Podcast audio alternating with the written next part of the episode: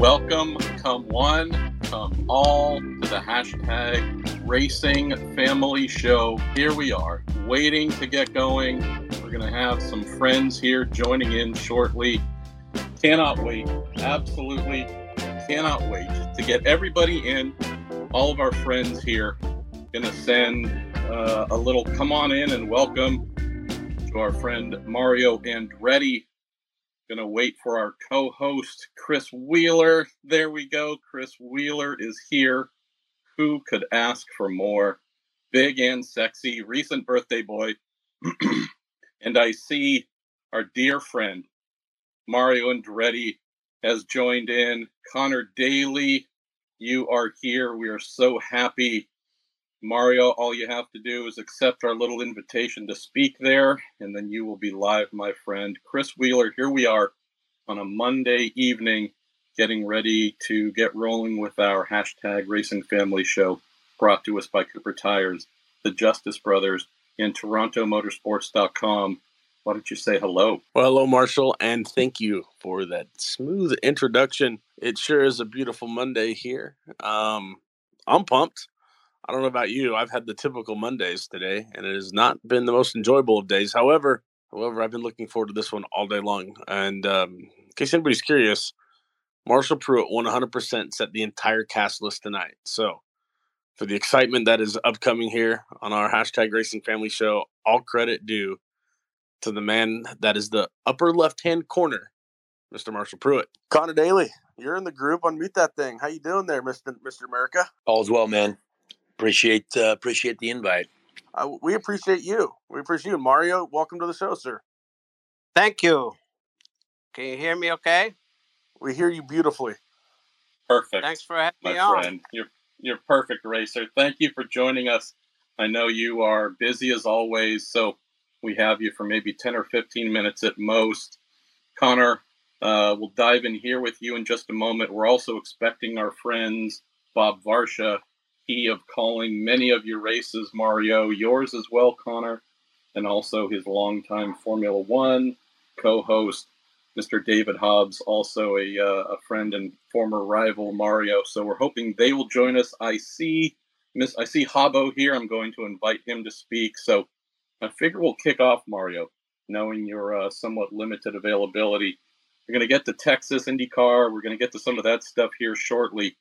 I was hoping to start, Mario, talking about the loss of one of the greatest drivers to ever live, one of the greatest all rounders, like yourself, like Hobbo, that being Vic Elford. What comes to mind about losing Quick Vic here on Sunday the age of 86?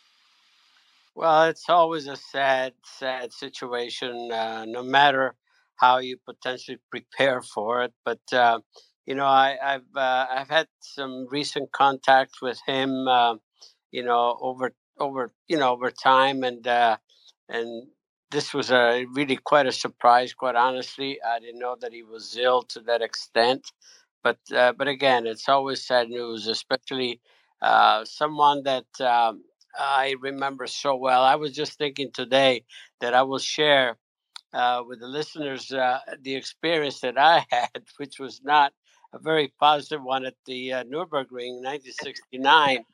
Uh, with the I was uh, driving that Lotus, the four wheel drive Lotus 63, at the at the start of the well the, during the first lap.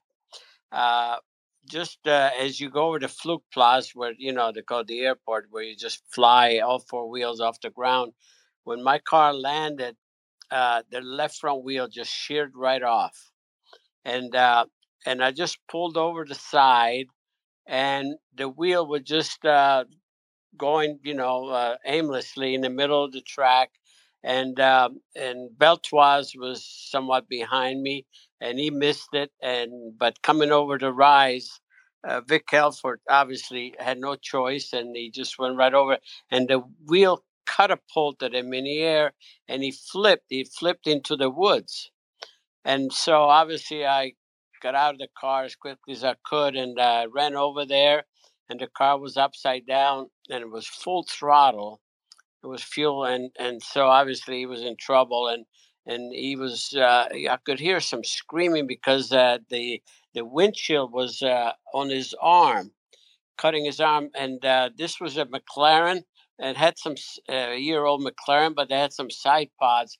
And I got underneath the side pod, you know, to try to alleviate the weight. I didn't know what in the world I could do, you know, to flip the car over. But uh, what's interesting is that, uh, you know, soon uh, a couple of uh, fans came over and we turned the car over on its wheels and uh, and you know he, he, had some injuries and so forth but uh, um, uh, fast forward um, about a year later maybe less than that uh, we got some fan mail and uh, and and for me to to autograph and it was uh, this picture of me trying to hold the car up which means there's two fans that stopped, took the picture, and then they came over to help.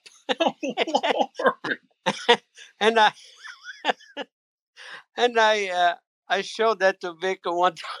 I mean, I told him actually I didn't have a picture, but uh, I I show I told Vic that I says, you know what, they were really in a rush to come in and help us. You know? But uh, you know, out of this uh, almost tragedy, there was you know there was something with some humor to it but um, that was a, a, a, shining moment for me to remember about poor old Vic, you know. But um, you know, we, we raced in the same race many, many times. Uh, you know, the long distance, especially.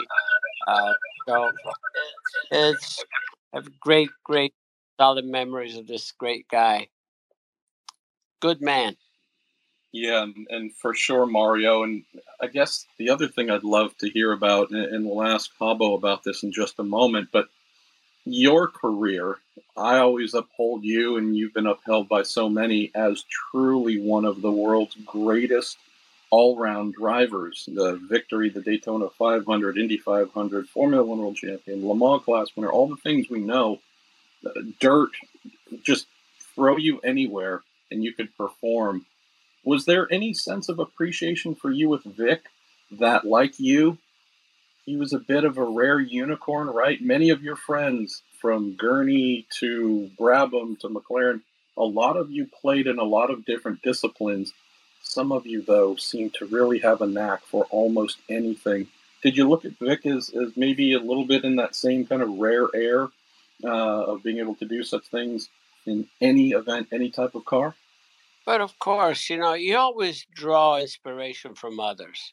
And uh, you see what uh, your colleagues uh, are doing, uh, how motivated they are by, you know, going to, you know, going to different challenges. And, and you know, the, our sport is, is fantastic that has uh, so many uh, disciplines at the, at the highest level to offer. And, and what I found, like, you know, themselves, you know, tremendous satisfaction out of uh, just being curious and having the opportunity to to to taste, you know, what it's out, what's like uh, out of your specialty. And uh, and again, that's uh, that's one of one part of my career that uh, uh, always comes back, and I always feel that I've been so so blessed to have had those opportunity. Mr. Varsha, I don't know if we have lost Hobbo or if the two of you are uh, joining up on one phone, but uh, say hello, uh, unmute yourself and say hello to your friend Mario. And what might we uh, talk about next in terms of remembering the great quick Vic? Well, we're both here. Um, I'm ashamed to admit that technology may be more than a couple of guys in our age group can handle. But uh, if you can hear me now, you'll be able to hear David when he speaks. We're sitting in a car outside a restaurant, and if there were any doubt about our courage, our wives are inside waiting for us. But that's oh, that's okay. We can hear you fine, brother. We hear fine. you fine. Hey, we're out here talking racing. Um, David, why don't you say hi to the folks? Well, yeah, hi everybody. But of course, as usual, Mario has managed to upstage everybody with an absolutely hair-raising tale of racing at the Nurburgring where I raced a lot of times, but uh, fortunately, I never had anything hair raising happen. But that that sounds to me like an absolutely truly horrendous event. Um, must have scared the crap out of everybody. But um, and of course, Vic was just. Uh, I knew Vic peripherally. He was obviously another Englishman, and um, he kind of uh, like me, uh, gradually uh, moved over to the States to do most of our racing. But I mean, Vic's early career was just absolutely unbelievable. I mean, winning the Monte Carlo Rally one week and then the Daytona 24 hour the next. I think that was the first time anybody had ever had, had done that. But as Mario said, you know, you do get inspiration from what other people do. And of course, um, one of the people who I've always admired the most is Mario. You know, in all these racing circles, there's always is who is the greatest of all time, and it's obviously impossible to compare. You know, I mean, Fangio was unbelievable in his day, but would and Lewis Hamilton is unbelievable in his day. But would Lewis want to have sat in a car with his right elbow about uh, two inches away from a red hot exhaust pipe 50 gallons of gas right behind his head going in on a churn, no belts, no fireproof overalls, big wheel, and, you know, three, three and a half hour race. Um, but I guess would would um, Fangio have liked all this computerized stuff on cars as there is today? But uh, when you talk about variety, I don't think anybody beats Mario because you know one week he's racing on the dirt in an offset front engine car, uh, wheel to wheel with a bunch of other extremely brave individuals, say on the dirt in DuQuoin. And the next week, he's driving a highly, highly aerodynamic car at Spa. Um, and that to me is absolutely amazing, absolutely amazing kind of uh, um, example of, uh, you know, divergent racing. I mean, you could not get two more different disciplines, and Mario had them all mastered, of course, including winning the Daytona 500, much to the chagrin of Ford, who wanted their boy Lorenzo, uh, Freddie, Lorenzo, Freddie Lorenzo to, to win it.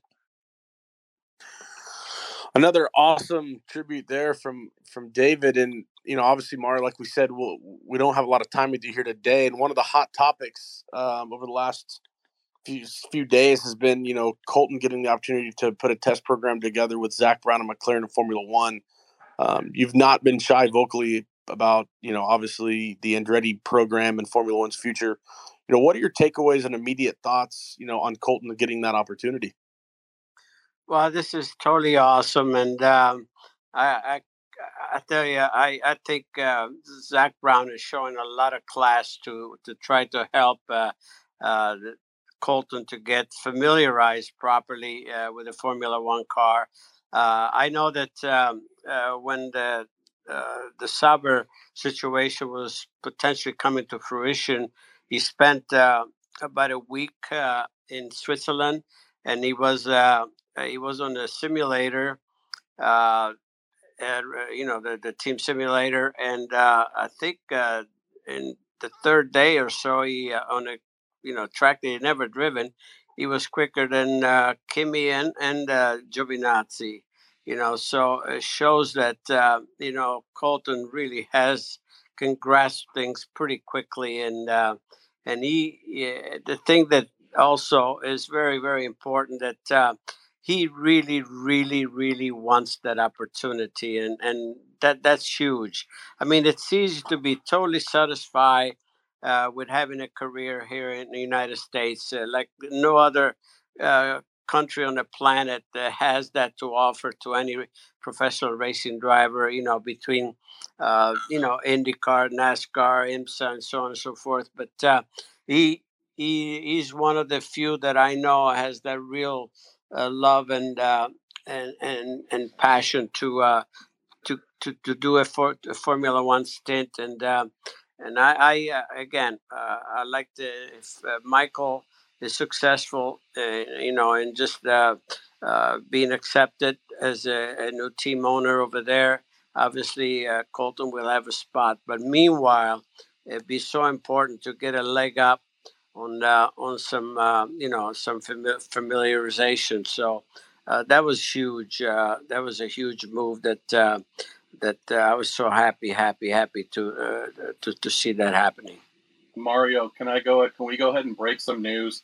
because when I spoke to your son Michael uh, while we were preparing all the breaking news about Colton, I said, "So, Andretti Global gets accepted by the FIA on the grid in 2024. We hope, obviously, Colton would be one of the drivers. Can we go ahead and confirm your dad is going to be the other driver?" To which he said, "He absolutely would."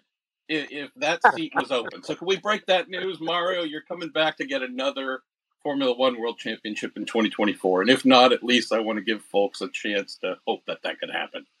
Yeah, what the heck? Go ahead.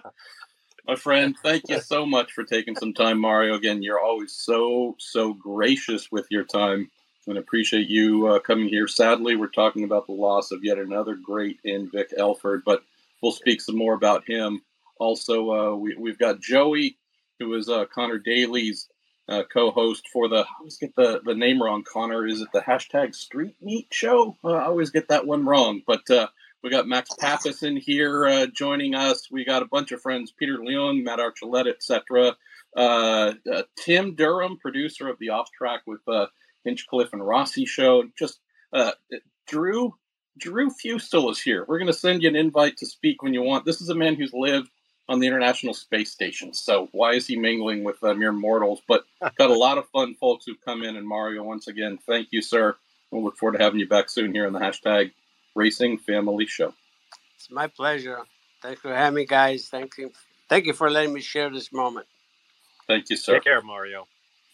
You know, if I could weigh in here, Marshall, um, it's great having Mario on because uh, David and I, many years ago, went to a Skip Barber Young Driver Assessment Weekend at Virginia International Raceway, VIR.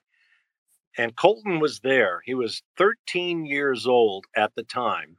And he was out there mixing it up with guys who were four, five, six years older, maybe had more experience than he did, but he was obviously quick. Um, and I think looking back now, I see a lot of Mario in Colton. I mean, yeah, you want to go to Formula One, you want to win the world championship, you want to win races.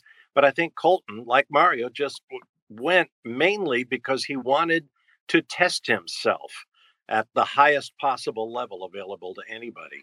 And that's why I think Colton um, has a shot if he can get into the right equipment. We all know that's what you need in any level of the motorsports world. Um, and it's it's I think it's terribly exciting. I will also say that on more than one occasion, I've noticed a certain bias against young American drivers who, you know, in in the minds of some people, have it too easy. There's too much opportunity. They they don't race hard enough at the the big tracks against the young talent from Europe. But I think Colton is um, is going to turn some heads. Let me put it that way.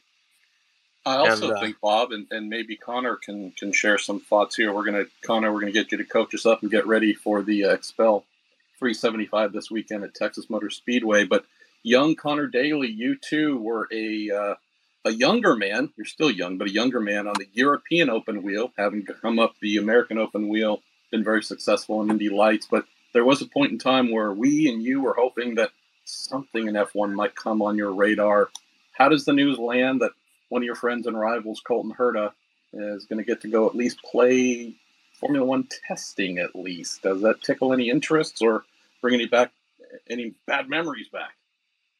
Oh well, Bob has a few great points there. That's for sure. Uh, I experienced experienced a bit of that, but also I just have to say that Mario told an incredible story about wheels flying off his car and dudes flipping into a forest and he's digging them out of a race car and we're just worried about having two lanes in Texas this weekend. I mean, I I, I was like, what a different era. I I mean, I would love to have a two lane racetrack at Texas, but I'm glad I'm not going to jump into a forest to dig out Colton Herta if he has a flip. So mm. I uh, I really respect everyone from that era. Honestly, it's inc- it's incredible.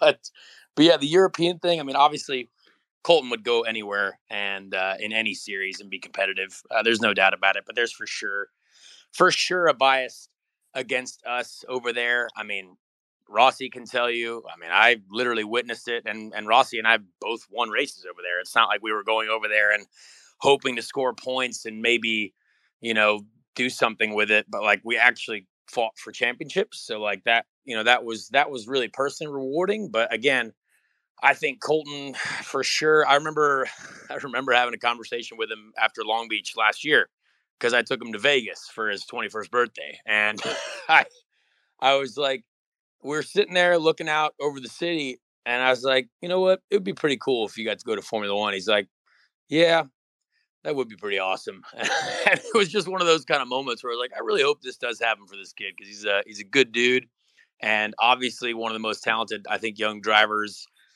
without a doubt, at this point. But it, it is hard. Like, I mean, it is very difficult to get into Formula One as an American. And obviously, even as an American team, we're seeing, you know, like Michael's got, you know, this incredible interest in, you know, getting this team going, which is absolutely awesome. And, you know, maybe that is the key to getting an American, uh, you know, American driver in Formula One successfully, because the Haas team certainly doesn't seem to be concerned about American drivers in the slightest. So, uh, I well, wait, Conor hope. Daly, that's America's Formula One team. I read that on a press release. It must be true. Yeah, I'm not buying that T-shirt. so why don't we have your uh, your co-host Joey here uh, unmute himself, and we just tend to bounce around on the show a little bit. We're obviously going to come back, speak more about Colton, speak about Texas, uh, about Vic Elford some more. But Joey, tell us about this podcast, and I think I jokingly referred to it as Street Meet. Uh, I think it's uh, Speed Street, is it? Tell me Speed, about Speed Street with Conor Daly and uh, myself, uh, Marshall. Great to talk to you. I, we haven't gotten to meet in person, I don't think, but um, it's great to talk to you, man. And and, and uh, I know that you're you're a legend in this game, so thanks no, for having me. Don't start that nonsense. You'll be disappointed when you meet me. Trust me, everybody is. But no, Marshall, Marshall, Marshall, you're wrong. Joey met me last year. I did. So now he's only going to elevate when he actually gets to meet you. Here we go. Here we go. Um, I love your energy, Joey, because as someone who's not new to IndyCar, Indy 500, but just in terms of coming into the space as a media person, someone of your own who's now covering it and, and bringing some cool flavors to it, tell me about doing this with Conor because he's pretty good at word talking. Uh, it's hard to get in front of Conor in a conversation. I don't say that in a bad way uh, he's darn good at what he does. Tell me about the mix that you have and the chemistry you've built, because what you're doing with your podcast is really good stuff for IndyCar. Well, thank you. Yeah, um, you know, Conor is a he is quite the gentleman, quite the way with words. He he is a, a handsome Irish American, and so we get the the Irish and the Italians together, you know, with with him and with me, and, and we join forces, and you know what, we just have fun and we do our best to, you know, there's a lot of great great people, great dudes in this series, uh, as you know. But we're trying to, I'm trying to do my small part. I know Conor's doing his thing with you know the, the hands on the wheel, but then he's also um, you know a really great media personality. I'd love to see that face on the tube here coming up this year, next year when he's not racing an IndyCar, or you know he's got a long future ahead of him with that. Um, but honestly, he's just a fellow Indy guy, and we've known each other for quite a bit now. And uh, we were like, "Hey, man, let's let's have some fun. Let's try to make some people laugh. Let's try to introduce people to." Uh, the beauty that is motorsport. And I'm a I'm a very much newcomer as compared to somebody like yourself, as compared to a lot of people in this space. Conor definitely, uh, Chris. I know the Morals are in here. Tim Durham, like you said, Matt Archuleta, all these people. Uh, but gosh, what a community! I mean, I just absolutely fell in love with uh, the you know being at the tracks, being the race weekends. Not only, of course, at uh, you know the world's greatest uh, race car, racetrack at uh, off 16th Street in, Georgetown, right? But uh, just just every place that I've been, every race that I've gone to, all the drivers are, are so fun and down to earth and and like to just you know um, and uh, have a good time with it. They don't take themselves too seriously when it comes to media stuff or some so so for somebody like myself that's a beautiful thing and um, yeah man i just I, I, I truly truly did fall in love with uh, the sport, the series, the drivers, the scene. I mean, everything there is to offer. So, uh, you know, couldn't couldn't be happier to be here. Now, I mean, you know, Conor, Hinch, uh, Rossi when he's you know waking up on the right side of the bed every now and then. Um, every now and then. Every yes. now and then, Tim Newgarden, Scotty McLaughlin. I mean, just great dudes who I consider friends now and uh, and talk to a, a, whole heck of a lot. So really, at the end of the day, Speed Street and and and what I do, I know what Conor does when he's not you know putting in the hours at, at the simulator and training like we always see. Uh, we're just trying to get more eyeballs, more ears, more everything on um, not only IndyCar but just motorsport in general. So that's what we're all about, and uh, we're recording tomorrow, and, and we can't wait. I love it. And don't get mad if I keep calling it uh, street meat because I'm just getting that stuck in my brain for some reason. That's all right. I mean, we're doing the rhyming kind of thing, and you know, we are. We're, we're meeting in the streets. Uh, we like to say that Speed Street is. We're, we're trying to form a whole neighborhood. You know, I'm whole, spelling that M E A T, by the way, right? Not M E E T. So I apologize. I should have. That works too. That, that works yeah. too. Sorry, Max Papis. A big hello to you. We're going to bring you in here in just a moment, brother. But I wanted to ask Bob and, and David as well. Two supreme veterans of broadcast, of all forms of media.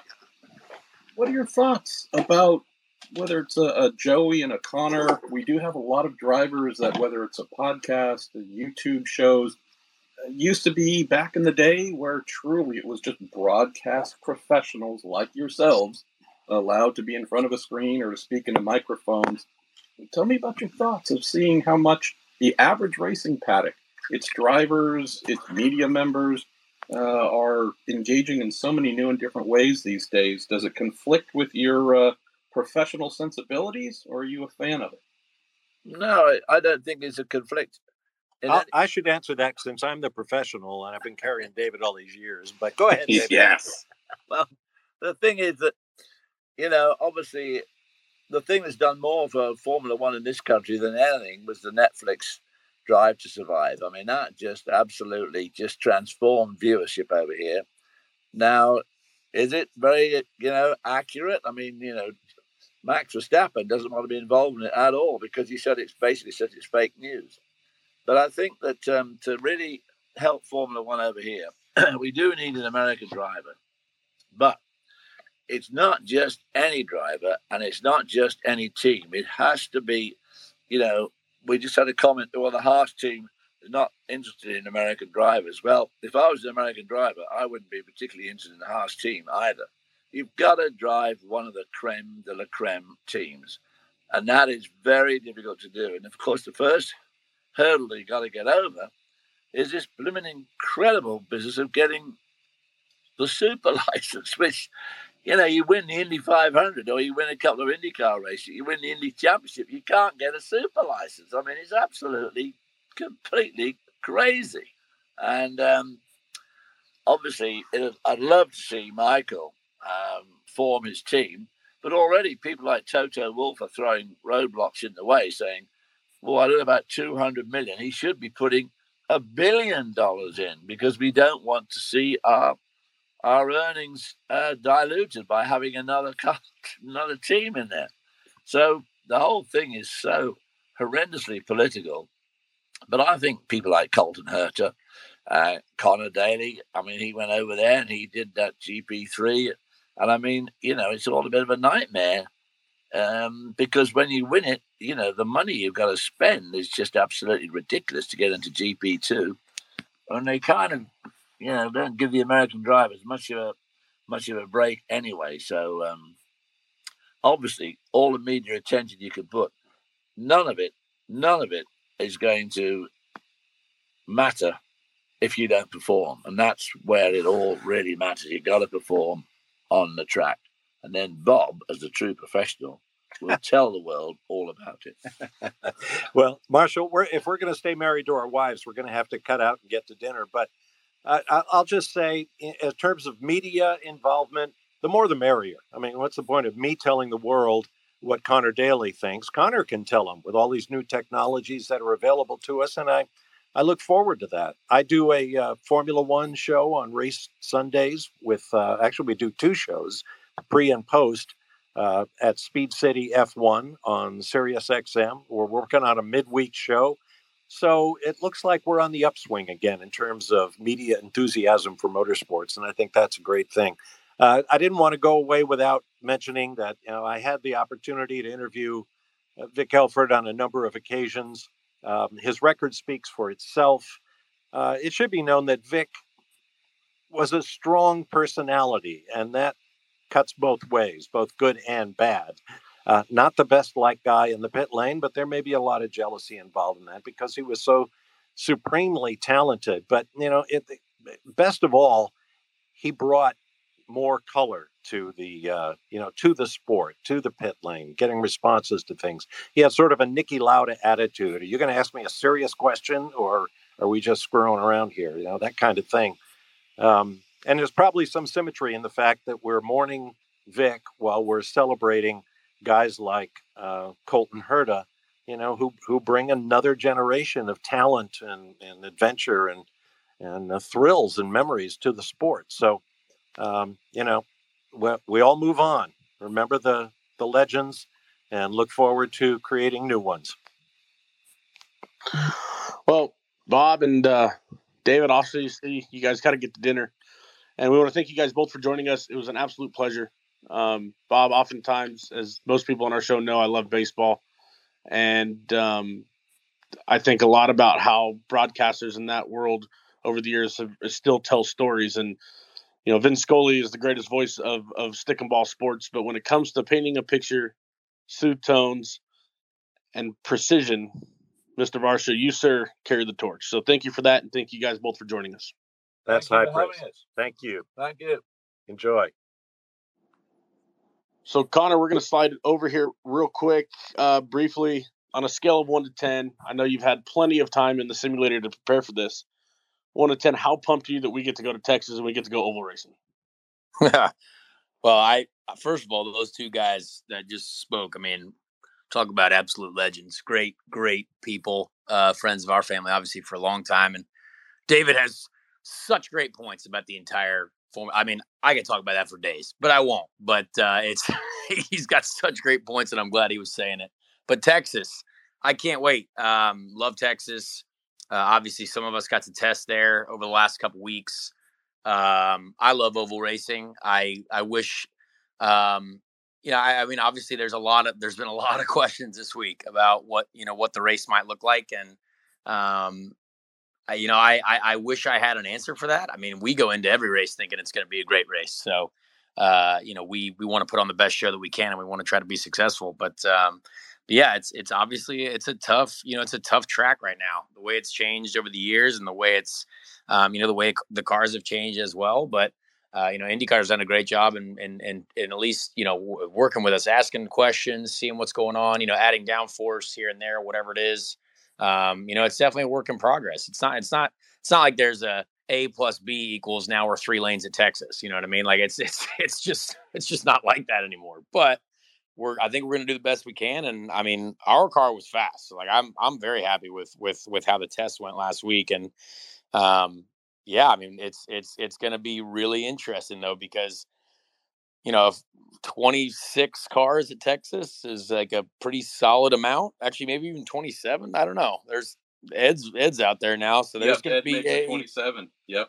I mean, it's it's going to be a packed house. So that that alone is is going to make for you know you add think of what the air does when you add five cars i mean the air becomes even more turbulent and more interesting and it's it's it changes the element of you know traffic and and pit strategy and uh and and all kinds of things and so i i think it's i mean i don't i don't know i have a lot of questions but i actually feel quite confident heading in there uh, I just do hope that we can widen the track out a little bit as we get through the weekend. That was something oh. that I wrote about today. Conor actually caught up with IndyCar president Jay Frye. I forget what day, end of last week, and he mentioned that yeah, they have three potential options to try and widen, as you mentioned, make this more than just the single low lane that we can use. So uh, the one thing that of the three options that he mentioned, the one that Jay felt most confident they should be able to pull off is adding about 30 minutes to the end of, uh, I would assume it would be the first practice session, but to truly just have the field of 27 work up to speed slowly and try and put some Firestone rubber into that second groove in turns one and two and three and four. And again, not go firing in their first lap at 224 miles an hour, but just something gradual that hopefully can at least give us an opportunity, possibly, to have matched or close to matched grip levels on the bottom lane and then the second lane. So we know Will Power's been asking for that forever. Uh, but that's the hope that we'll see uh, gets uh, developed there. We should also say, Max Papis, unmute yourself, brother, and welcome, uh, welcome to the hashtag Racing Family Show.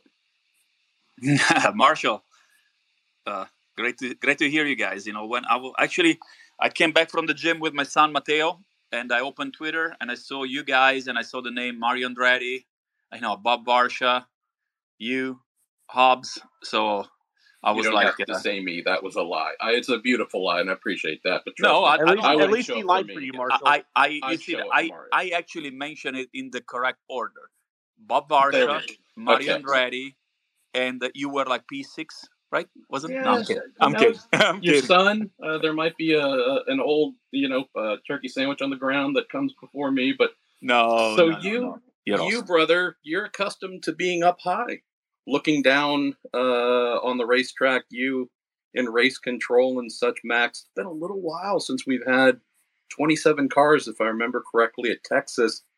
What does that do for someone like you who's trying to keep an eye, make sure every everyone's driving fairly, everyone's upholding standards? How does that work for you when you when we have a few more cars out there, maybe bringing the excitement up? I mean, Marshall, I can't really, you know, comment, uh, you know, about what I do in race control. That's part of what I do. But I can tell you that uh, just me as a race car driver, I loved everything I heard in the show. Like, you know, I think everything, you know, is uh, regarding uh, Texas is gonna be just another. It's gonna, it's gonna be, you know, a very, very, very good show.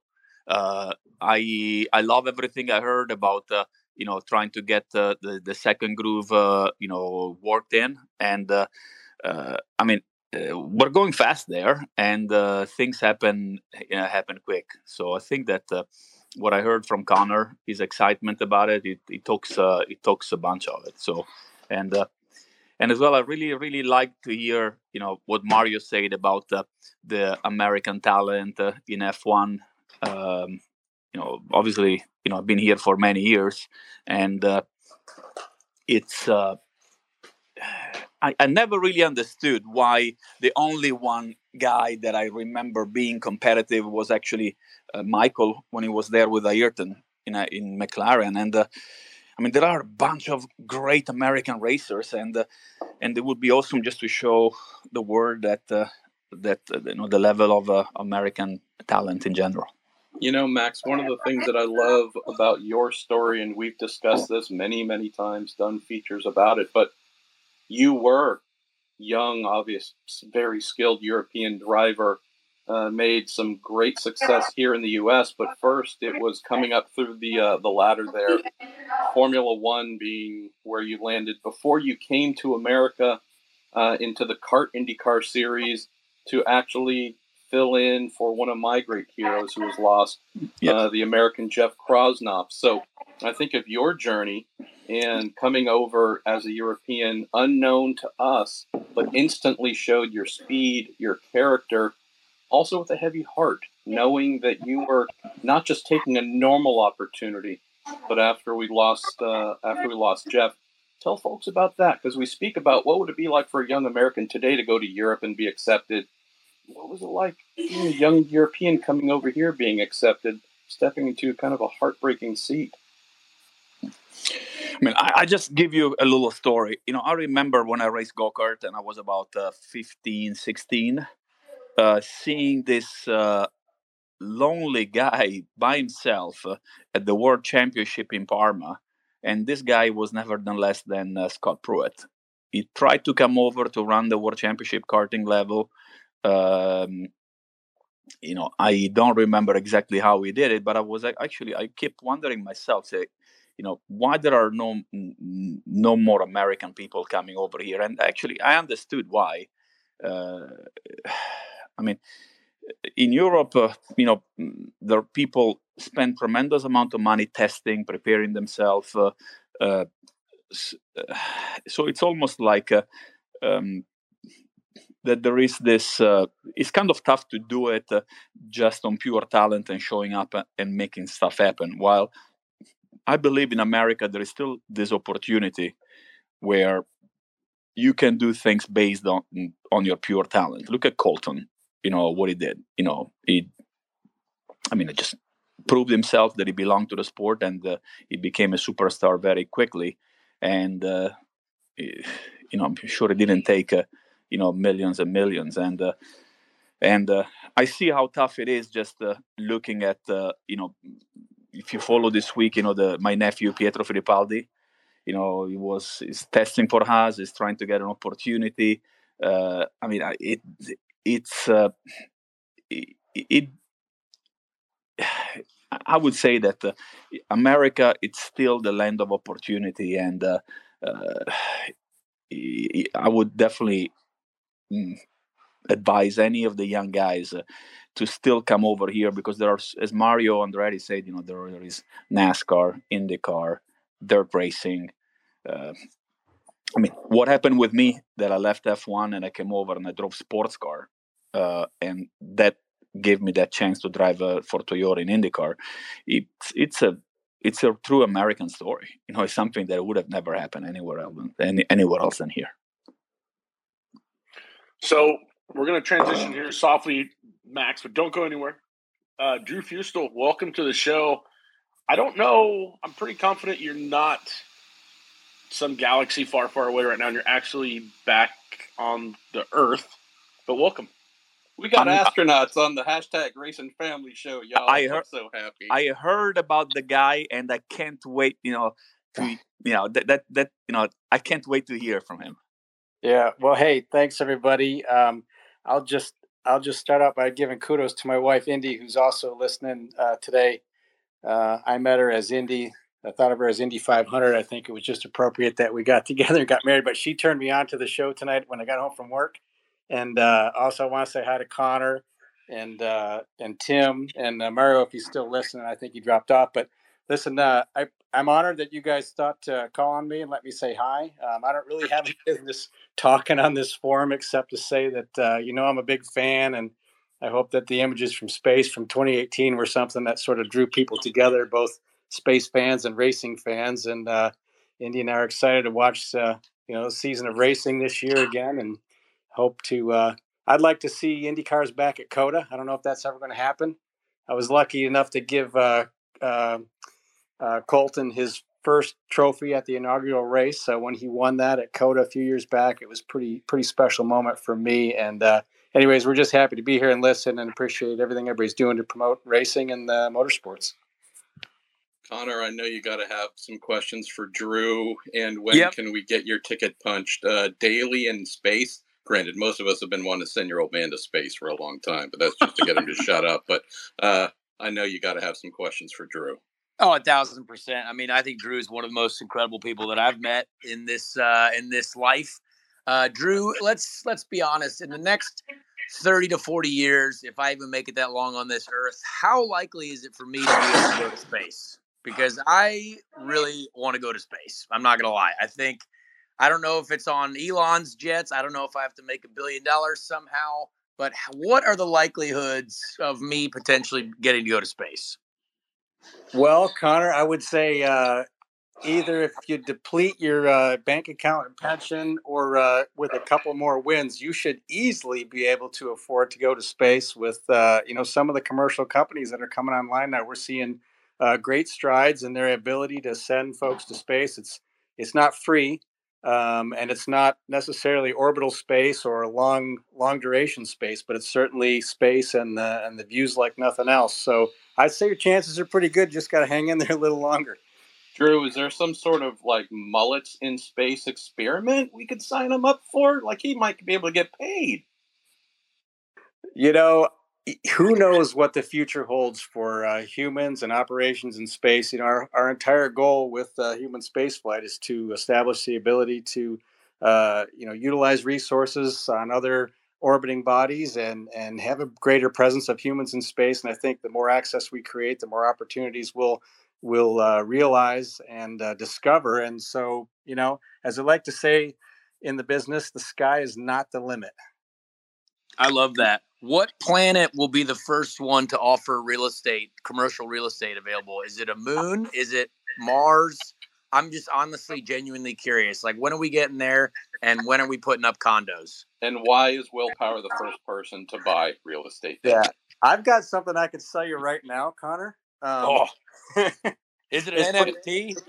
yeah, it's real land out there somewhere, but uh, yeah, who, hard to say. You know, honestly, I think uh, in our lifetime we're going to see humans on the surface of the moon for long-term stays, and uh, and probably we'll see humans walking on the surface of Mars uh, in the not too distant distant future, which is pretty incredible. But anyways, we're getting off track. We're here to talk about racing. oh no, I love no, Drew, no, you're I'm, I'm, I'm thrilled now. I'm excited. What I want to know, Drew, is if you can share. Uh, if this is top secret information, you know, please don't get the NSA over here uh, with a drone strike on me. But so Conor is accustomed to. Let's talk about Texas, where we're going back to this weekend. So Conor is used to being thrown around like he's in a zillion mile an hour blender in his. Uh, in, you're gonna have to mention all the sponsors on the car for me, Conor. I apologize, but in his uh, Ed Carpenter Racing Chevy, we know the G forces coming into turn one in particular, but turn three as well. All the drivers talk about like you can feel your internal organs kind of moving over and mash, wanting to mash up against the right side of the car. So they're dealing with a couple of G's. Can you share some of the the numbers if you know them of what you experienced, whether it's vertical G's on on takeoff and whatnot? Because while you might not be driving a race car, an Indy car like Conor, gotta believe there's been a lot of science and data tracking of what your body goes through. Yeah, that's a great question. There's a, somewhat of a misperception. You know, we're, I, I don't know if you could say we're kind of lightweights as well. We only experience about three to four and a half G's on liftoff. And then coming home, uh, we can experience up to about, on a nominal reentry, it's kind of five, six G's. Um, the difference is those G loads are through your chest, uh, which would be like the G loads you feel on just pure acceleration. And the other difference is they're sustained. So on launch, we sustain those three to four Gs uh, for about six minutes. And then on reentry, it's probably closer to 10. And that's kind of a crappy feeling. Uh, it's not necessarily fun. Um, it's enjoyable. We call it type two fun. It's fun to talk about after you've done it. It's not so much fun while you're doing it. But um, the, the, the maximum G loads are a little bit lower than most people realize. So, Drew, um, the funniest thing you said so far is when you mentioned Conor having a pension. But in all great reality, point, Chris. in all reality, and you, you, don't have to answer, but I feel like somebody did when you were up there in the space station and you're showing your excitement. How many of these IndyCar teams that have too many engineers on payroll try to slide into your DMs and ask you for some atmospheric pressure information on race weekends so they can try and get up because nobody else had the had that data? Wheeler, I'm also thinking you're missing the biggest point here to ask Drew. You're known as one of the best spotters in IndyCar. Drew's the greatest spotter in the galaxy. He That's can fair. see everything at all times. He might be putting you out of work. Drew, actually, I'm looking for a second spotter for turn three for the month of May. I think you qualify. Well, if I, if I were in space, I'd give it a try. You know, some of those pictures I took were pretty good. They were tough to get, but with the the the best pictures I got for spotting was was Detroit um, in 2018. I don't know, there was something about the weather and the atmosphere that day, but I could see cars in the image. In the images I took, I could see cars on the track, which is pretty unusual because uh, we're 250 miles away and the Earth is moving beneath us. But we're traveling at 17,500 miles an hour, so things happen pretty quickly when you're passing over a track. But uh, that was that was probably the best chance I ever had at being a spotter from space. Well, I'll tell you what, if you can make it to any racetrack this year, let me know. Preferably an oval because they're way cooler to spot for. And if they give you any grief when I take you to the spotter stand for the race, we'll just tell them that Max and race control said it's okay. I'm good. Drew, actually, I have a question for you. Uh, when you were up there, did you ever f- feel that you wanted to stay up there? For longer, not coming back? Kind of like a, or, or you missed Earth? Uh, that's a great question, Max. So, what when I when I answer that question, I typically say something like, "When astronauts are in space, they want to be on Earth, and when they're on Earth, they want to be in space because." You know, there's no beauty like what we see of the vision of Earth from space and the the magical feelings of floating and and uh, zero gravity. But at the same time, when you're looking down on the planet, and you realize that everybody you love, everything you know, all the dirt you can smell and grass you can see and trees and lakes and all the rivers are down there on the planet, all 7 billion people, that's where you suddenly want to be. So it's tough. It's tough to be there and uh, not want to go home. Yeah, I, I hear you because, you know, I, I kind of feel that if I would have a choice, you know, maybe Conor can tell you too, the place where I always felt uh, the most in peace was sitting in my race car and uh, and doing what I love to do, you know, and that's why I really wanted to ask you that because I kind of feel that uh, I saw the passion that you have for for the for what you do that I don't like to call it a job. I think it's more like a, you know, it's it's a pure passion and. Uh, you know, it's kind of like uh, I feel that it relates a lot to what we do. You know, you if if I could be sitting in my race car twenty four seven, I would. Yeah, for sure, no doubt. I, Conor, I, know, I Conor, also I know you have another question. no no I just thought uh, I was watching video today from the Texas test last week and I was like oh cool we're entering turn one at 229 and then uh, and then Drew said that they were doing 17,000 miles an hour and I said well I'm less impressed with what we were doing there.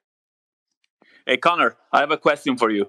Tell us Yes. a little bit more how it felt. Uh, uh, you know, go out of the pit, first two fir- first two laps at Texas, uh, after not driving an oval for a while. You know, just uh, uh, I'm like, do you did it feel super fast? Did it feel, you know, easy? Just tell me more as a race car driver.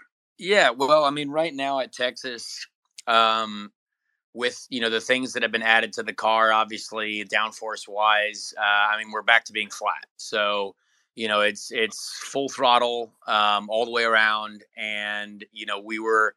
And this is honestly, it, it, oddly enough, it's the first time that in in many years since I've been there where we're actually working on like qualifying trim stuff because a lot of the Park A races, we just qualify at max downforce because we're going to race at max downforce. So now, I mean, I, I it's probably been since 2017 since I've actually like trimmed out at Texas to try, you know, for a qualifying sim.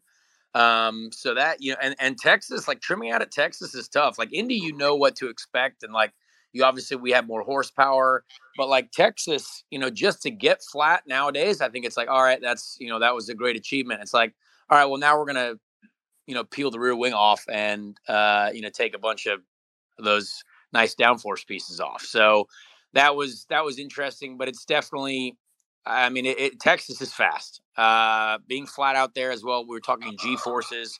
I mean the the g's at texas i think this year obviously i think that race is still one of the physically physically most difficult races of the year and the fact that it's race two of the season as well is going to be tough on the drivers um, but that's you know that's what makes it so fun. I think when you put on new tires, full of fuel, uh, and try to go flat right out of the pits, um, you know it's it's a challenge. So I I'm very curious to see how the track evolves and how you know obviously it's going to be quite an early in the day race, and um, you know that's going to be interesting. But Texas is it's an electric feeling in an Indy car when you like when you're out there and you're flat and you're hanging on for dear life and you're well Rinus's blood vessels were popping I don't know what was going on there but we're pulling a lot of G's and it's your face feels like it's melting which is uh, honestly a pretty satisfying experience So after after you know your first run, did you feel a little dizzy? You know, after the first ten laps coming in back in the pit, or it was okay? The reason why Always I'm asking you, I wanna, I wanna, yeah. Did, how Yep. did you feel? Dizzy for sure I think uh, the first driver. few laps the first few runs that we do there there was like a little break as like a 15 minute break for the track to do something and so we all got out of the car after the first few runs and yeah you have to you know you have to watch yourself a little bit you don't want to pull a scott mclaughlin jumping off his car trying to do a 360 and fall on your back that, that'd be even worse even worse at texas Yeah, oh that's no, also we want those memes. We want those memes daily. So hook us up there. Yeah, the, the reason why I ask you is because I remember Texas was the only oval where I actually felt uh, the combined G that squished you down on the bottom of the seat and the squished you on the side of the seat, and was the only place where it really felt uh, uh, like uh, that you were actually almost not driving a race car. It felt like uh, almost like being in a plane. And after I remember after my first run there, it was uh, I wasn't really sure where pit lane what a pit lane entrance was. it took a while. So that's good. I'm, I'm glad that, that uh, it's not that different. Now, well, I remember uh, last year on the 20th anniversary of CART's ill-fated attempt to uh, to run at Texas Motor Speedway, and that did a three-part feature on that. And uh, I know Nicolas Minassian, who was driving for Chip Ganassi at the time, uh, very new to oval racing. Uh, he, he had one of the great quotes about the G's were so severe. He said it felt like his face was being ripped out of the the front of his helmet. I mean, it's just uh, just insane what we had back then. Max, go ahead and mute yourself, by the way, when you're not speaking. Uh, but granted, we do hear your your wife, I think, uh, giving some great instructions to your son. Um, yeah, go girl. You're also you're also replacing Chris Wheeler as our co-host, Papis, but that, that's not a surprise. We love you. Uh, I know that we've had Tim Durham here, by the way, just muted, uh, just almost handcuffed and gagged. We had it, we're an hour into the show and we haven't had super producer Tim. So Tim, why don't you unmute? And I mean, uh, you and Shannon, I mean, take us wherever we're going, pals. This is the longest I've gone without speaking. It's weird. I'm actually, okay, I had a bone to pick. Uh, I've gotten so many thank yous from Hinch and Rossi about that over the last hour, by the way. Don't worry, yeah, Tim. I feel the same way. I had a I had a bone to pick actually with Joey because I could hear him, but uh, when Joey came on my podcast, it was through a tin can in what I assume was the year 1986. So I'm glad you uh, you figured out the audio for Marshall.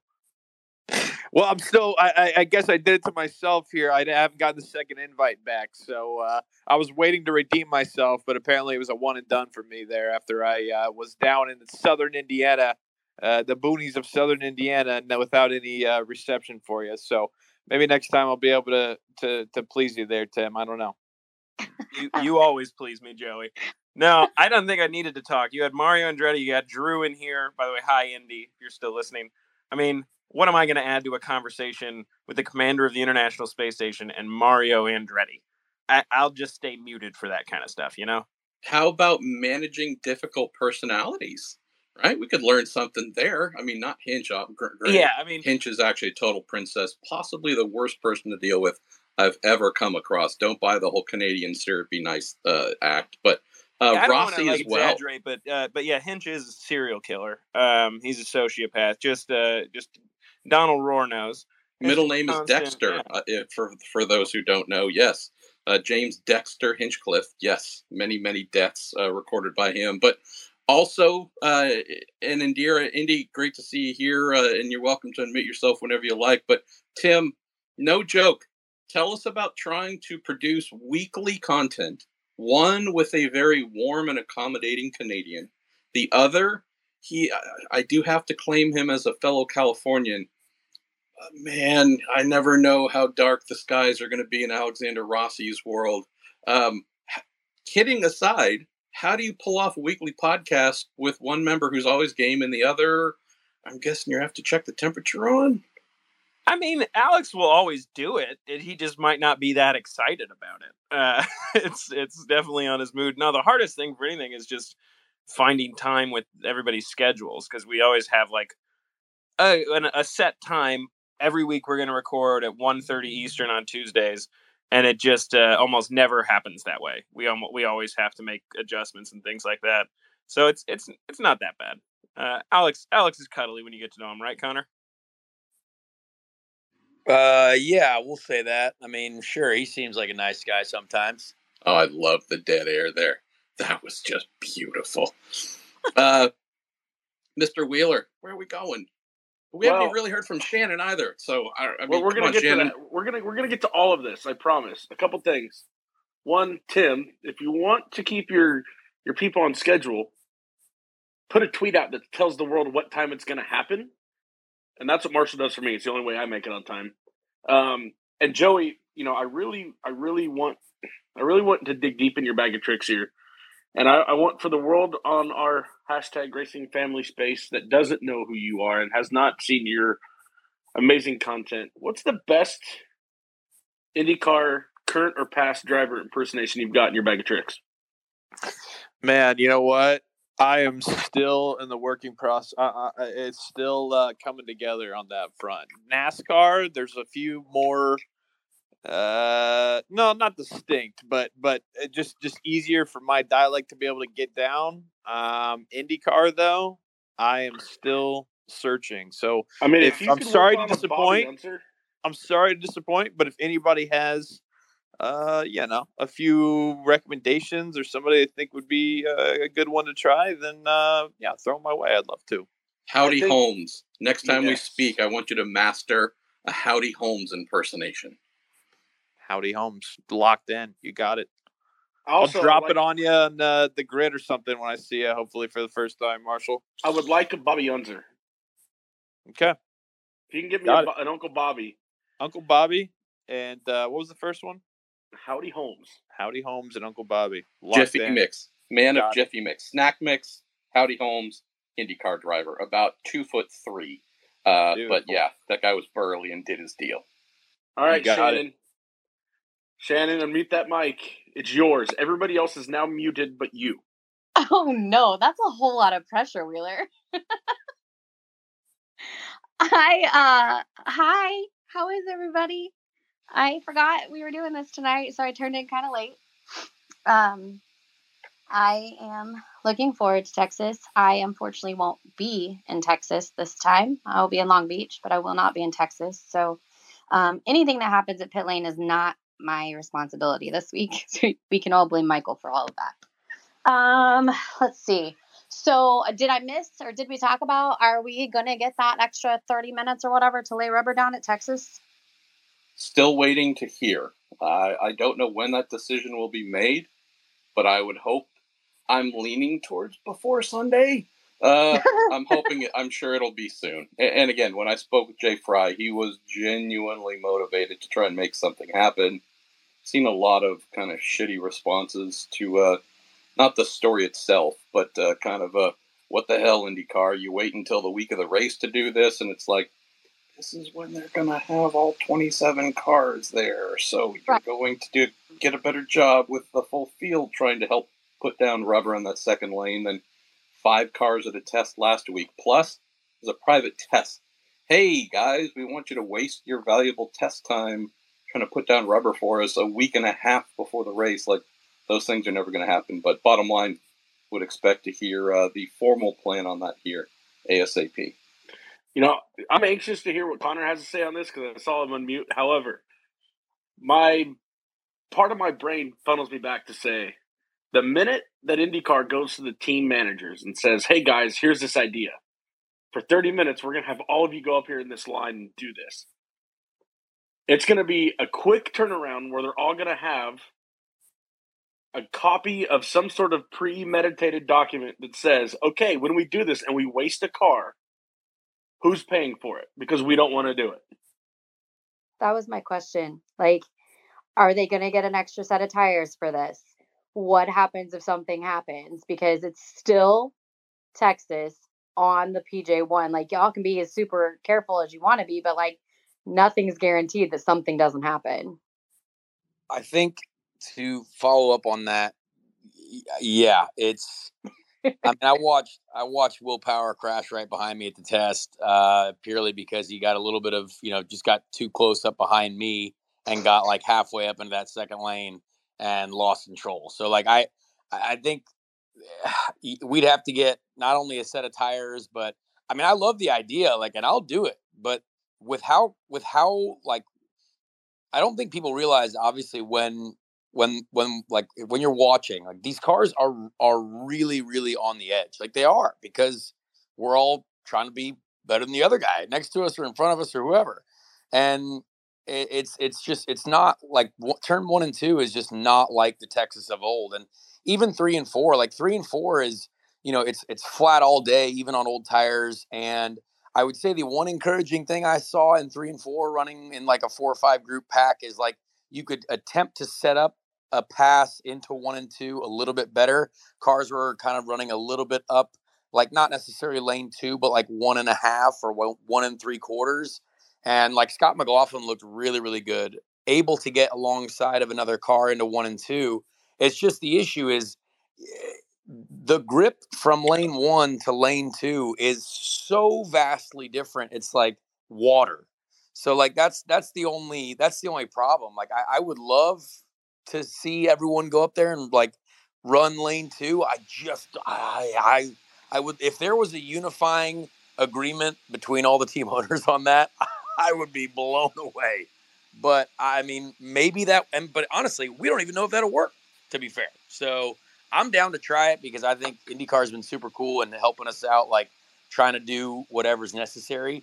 Um, but yeah, I, I just can tell you that the the grip level from lane one, one and a half to lane two and up is just, I mean, I, and I have no idea why. There's probably some crazy science that I don't understand, but it's, yeah, it's just, it's, it's vastly different.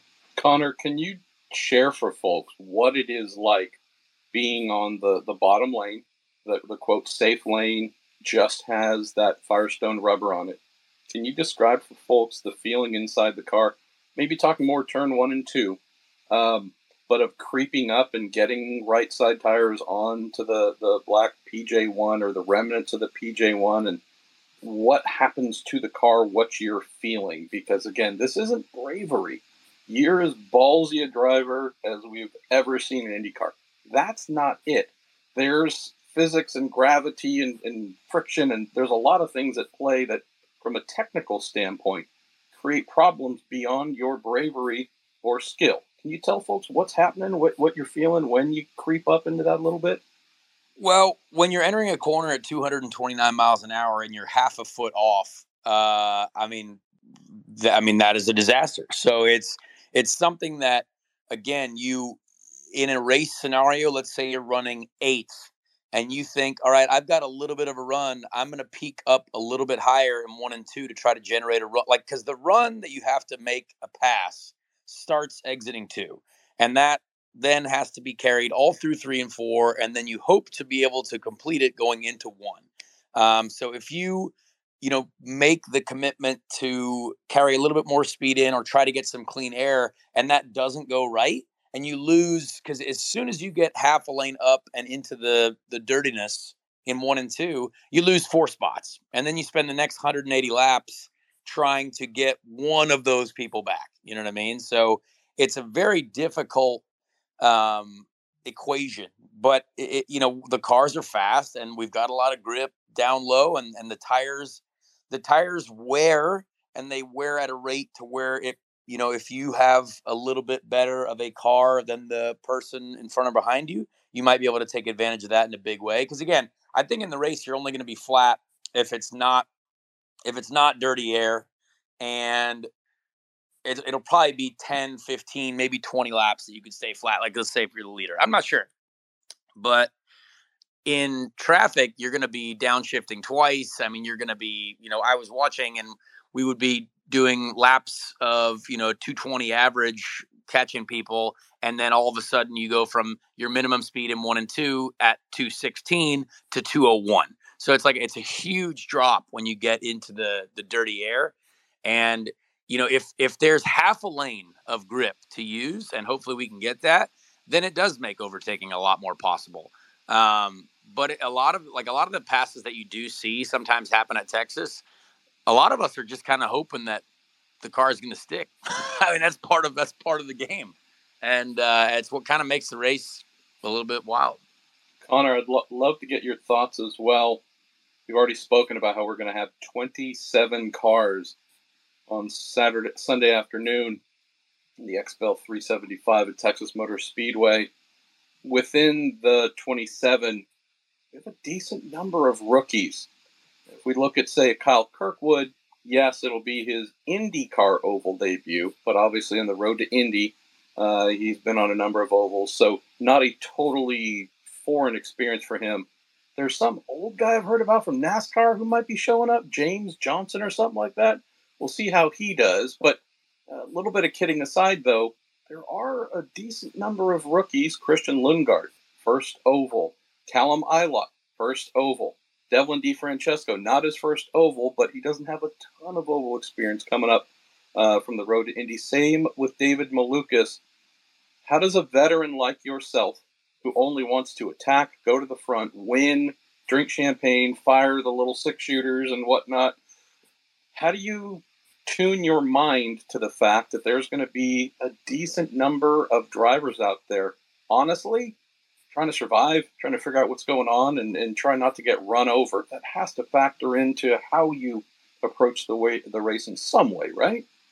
Yeah, I mean those guys. To tell you what, they better buckle in because it's going to be an interesting ride. I mean, that Kyle Kirkwood, I think, is obviously an incredibly talented. We got a lot of really good rookies this year for sure, uh, and old Jimbo Johnson too. He's he's going to know what's going on. Um, and and I, I I think the most interesting thing about this race, though, now I, I would prefer to be a rookie this year rather than last year.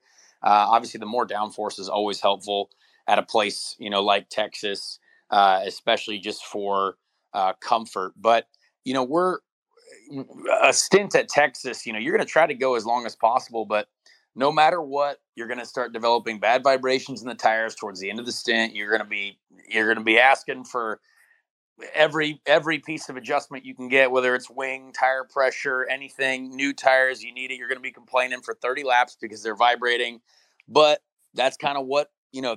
That's kind of what Texas is. And you know, Ed, Ed, my boss, Ed, he's a obviously a wizard and uh, you know past winner at Texas, and and having him on the stand for our test, which again I think was super important for us to do because you mentioned 27 cars who's going to be getting any quali sims in that 27 car practice? Absolutely nobody. Um, so I, everyone's going to hate everyone by the end of that practice session, trying to find clear track at some point. Um, but, but yeah, it's, it's, Ed sent me an email and, and, and said, Hey man, like, I think we, I think we look pretty good, but we also got to remember, like, again, we haven't been teammates at Texas yet. So I don't know Ed's, you know, thoughts on Texas before, but he had some really interesting points about how, you know, it, it, it is a, mindset race. Very, very important to stay in the fight um, until later on in the race because he's exactly right. Like when I finished right behind him in 2019, you know, he was fifth, I was sixth. I mean, that at the beginning of that race, you know, we were nowhere for a little while. I remember Ed pushing up in front of me, having a tough first stint, and and then by the end of the race, you know, we're like trying to fight for the top five, top three almost. So there's a lot of things that can happen there, and the track changes so drastically um, you just got to stay in the fight. And it is hard because it's physically challenging. You're going to be sweating everything in your body out. Um, but yeah, for those rookies, when they get to the end, they'll they'll be dizzy. And uh, yeah, I, I hope uh, I hope they all make it through for the experience. so we're gonna keep, we're gonna keep coming back to Texas, but uh, Indy, you're here, and your husband has spoken. Now you're gonna speak. So go ahead and unmute yourself, but I'm going to start this off with a question. What's it like to be on planet Earth with your husband on the International Space Station? Did he ever like send a message like, "Hey, did the guys forget to come cut the grass this week? Like, have you not been paying attention to anything on the outside? What's that like?" Um, great question. Um, it's it wasn't a question about was the mo- uh, lawn mowed. Was it did the car parts come because he was quite proud of himself for probably being the first person to order car parts from space. That's mega. yes. Don't what carparts.com uh did you use one of those trashy commercials that we see rock auto uh, dot com what did you use drew i gotta know unfortunately he can't say right now he's probably got some sort of advertising deal coming. I can't wait, but I can only hope.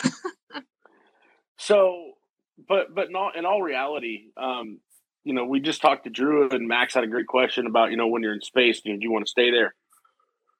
You know, we talk a lot about the support systems that race car drivers have, you know, with their spouses um, and the things that they have to go through, and that's for two to three hours at a time.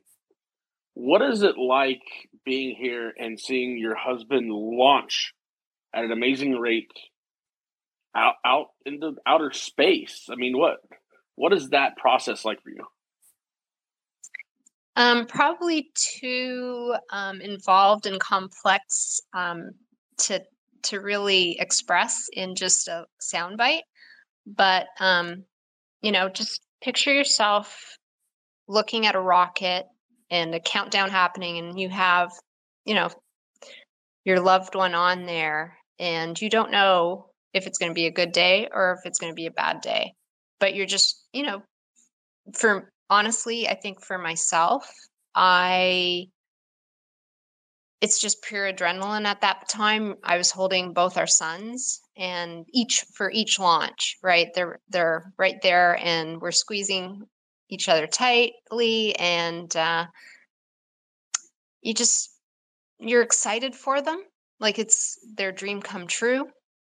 Um you're going through this absolutely together like like you said i really appreciated that.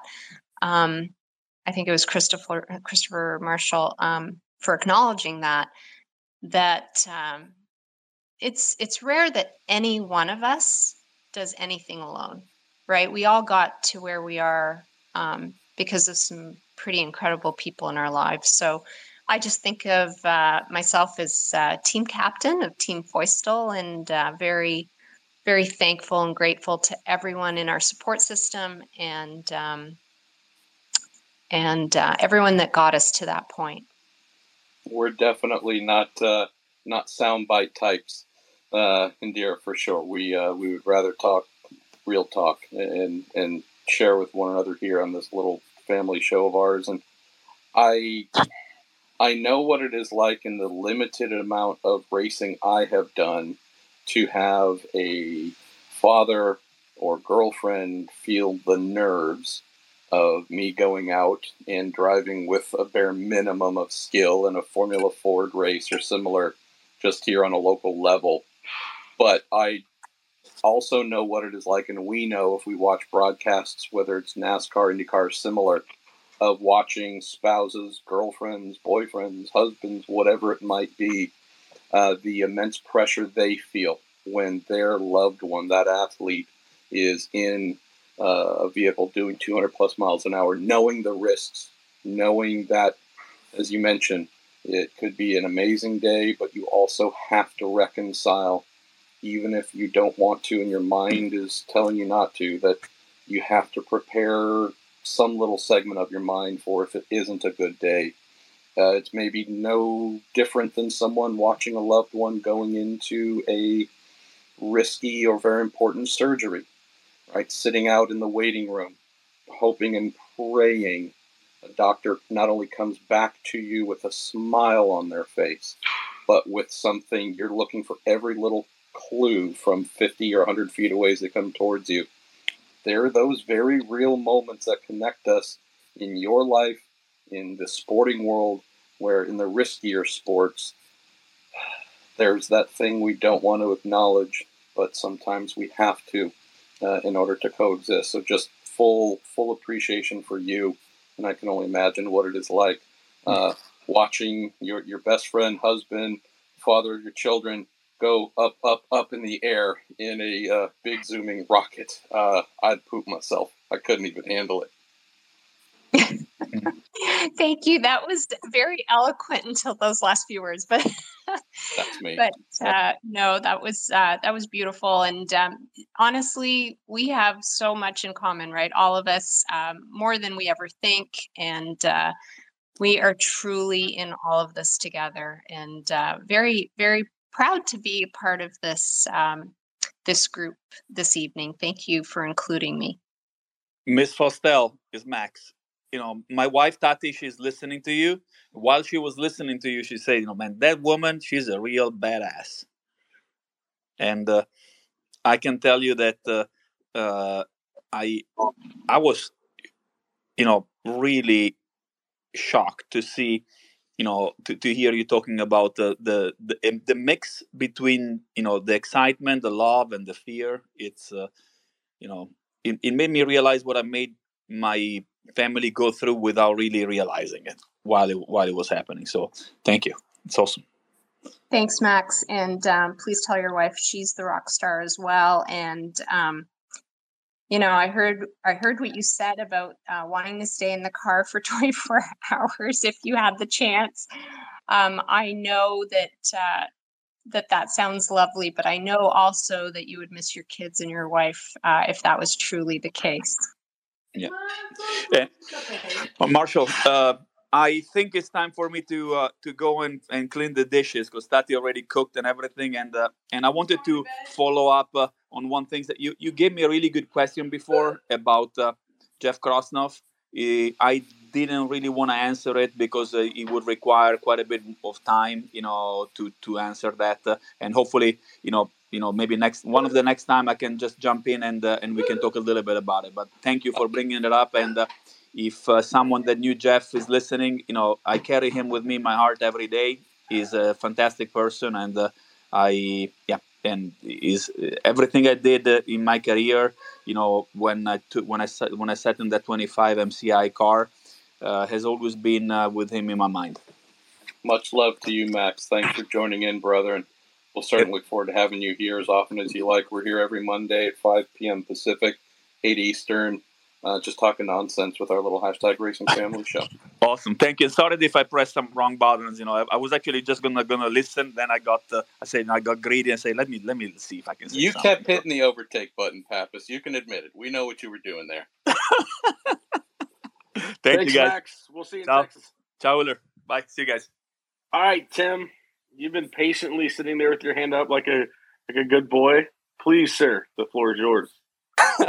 that made it that made it sound weird. No, I just wanted to chime in while Indy was talking because uh I mean, yeah, we're we're all talking about Drew and how incredible all that is. The whole family, you guys are just all badasses. I mean, yours the stuff you do with speech pathology is incredible. You have a son who is now like a test pilot, right? What what the hell? You this is the most impressive family I've ever seen. We've been she's been overcome by modesty. I'm which just makes her even oh, more incredible. honestly, what am I supposed to say to that, Tim? That was just so kind of you, and uh, and you as well. Um, you're doing a great job as a dad, and so uh, mutual love here. I've I've heard many of those same things be said about Tim. Just very complimentary of his lifestyle. This the is- this best liar we've ever had on this show daily. This is why I love Conor Daly. Oh man, one day I'm gonna have a, you know, a lot of people they call them uh, coffee table books. I call it a toilet book um, of Conor Daly just one-liners because he's just so good at, at what he does. But um, I'm gonna I'm gonna jump over. We're gonna take a couple questions here, and actually, a young man that we've talked to talked to recently, Marshall, or talked about recently. He's got a crew chief that looks like the colonel, and he's finger licking fast out of Louisville, Kentucky. Mr. Jacob Abel's here. Hashtag finger licking fast Abel. The best worst nickname of all time. Chris and I were talking. We got the stickers. Stickers are on the way for for outside the car. There, right, right where the name's supposed to go. But yeah, thank you guys for having me on. Uh, I just had a question. I mean, first of all, I mean, just my two cents on the thirty minutes of extra practice at Texas. I feel like there's no way it's going to really work. I mean, just because, you know, especially what Conor was saying, just with how much lower grip it is and teams being how they are, like they're not going to risk their cars.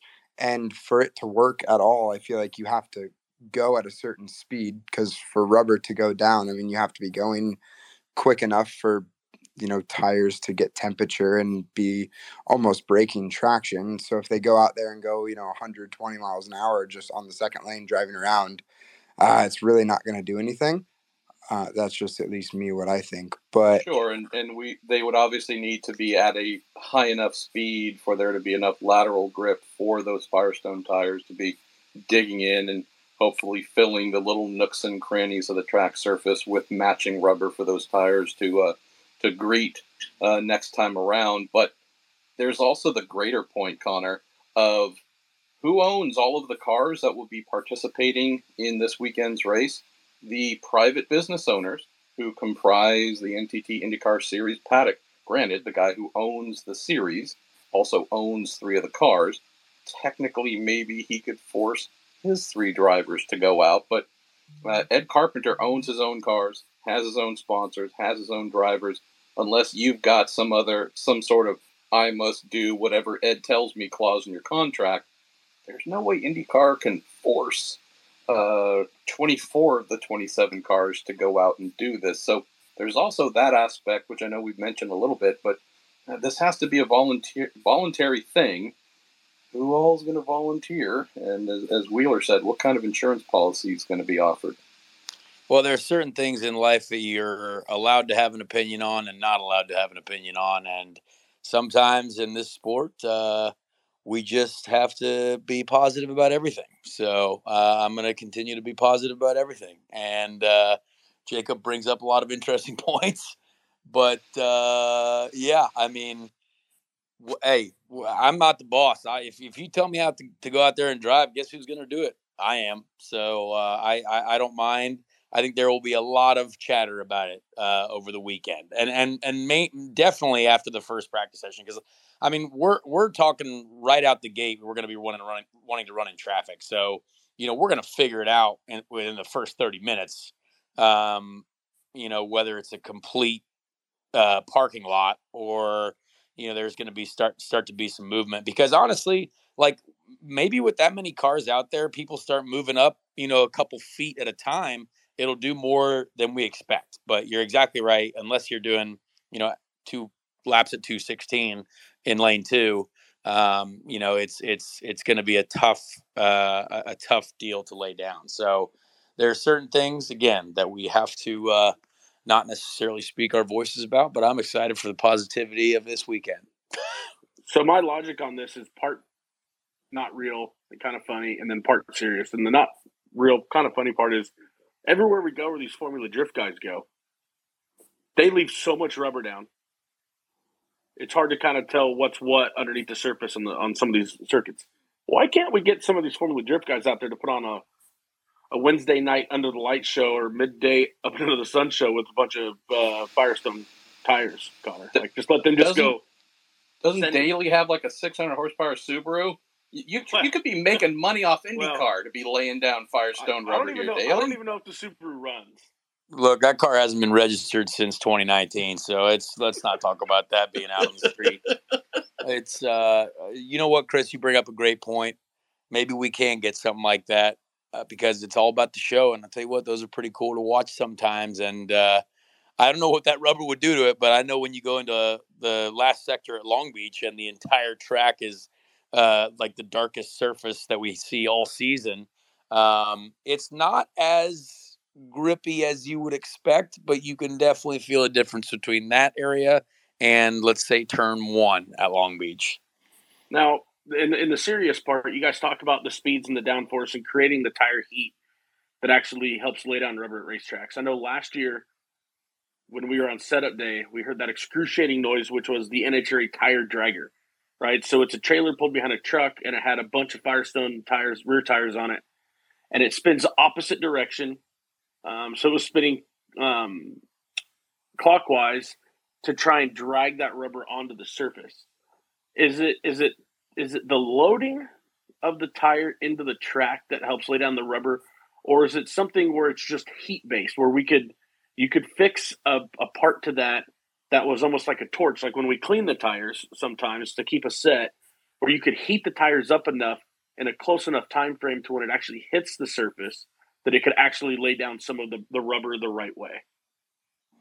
I mean, honestly, it's it's a great question that many scientists and scholars have studied those types of things for years. I'm sure, and there are many leather-bound books about such things. But I, I, I have no idea. I mean, honestly, because w- w- if if you're on a set of new tires, you know, you feel like you have grip everywhere, and then 40 laps in, you're like, I've never had grip anywhere. So it's you know, it's it's something that is you know, realistically, we're still when you think about the the days of the Texas races where I mean one of my favorite ones to watch was Zoll Hinch and Graham going side by side for the for the win.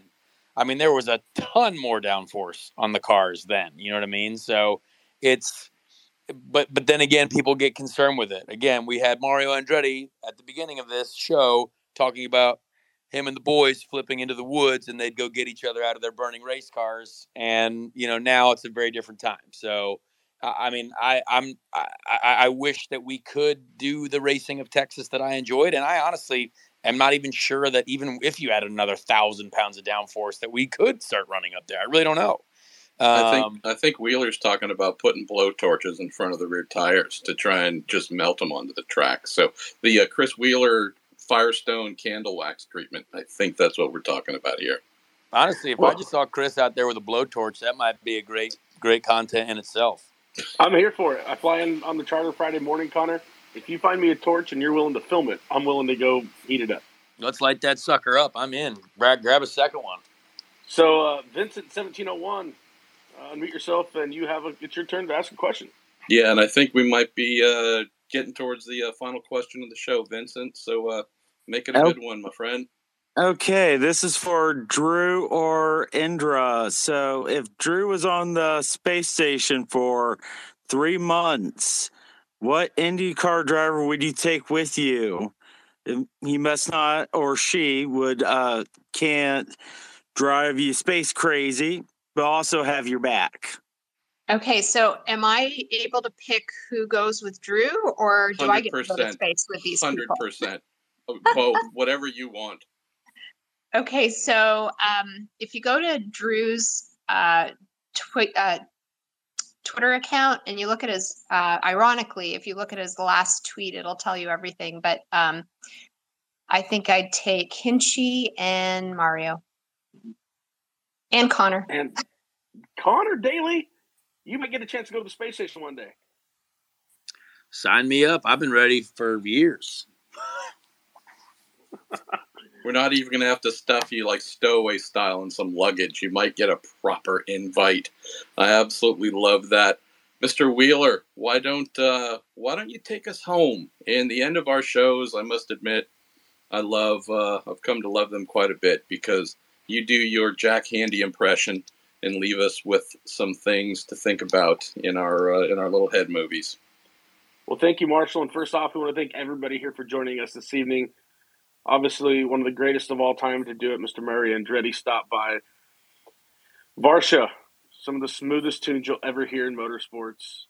Um, of course, Hobbs. How can you not love a, love that guy? He, he's a genius. Conor, it's always a blessing to have you, whether it's on Call of Duty or right here on the hashtag Racing Family. Um, tonight's closing thoughts are going to come actually a little bit from the Feustel family, and it, it's just a reminder to everybody out there to to look around. And you, you don't always know what the people around you are dealing with in life. So instead of being so quick to judge point out call out and talk about let's take a step back. Because you never know when the woman that you're honking at because she doesn't have her turn signal on or because she's trying to do this or the guy who just jarted in front of you and you're honking your horn at you don't know what they're dealing with. You don't know if their spouse just took off on a spaceship. You, you truly don't.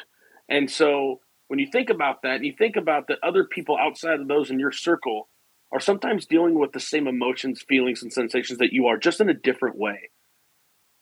Think about that the next time before you decide to do something mean to somebody or think something ill of somebody because you just don't.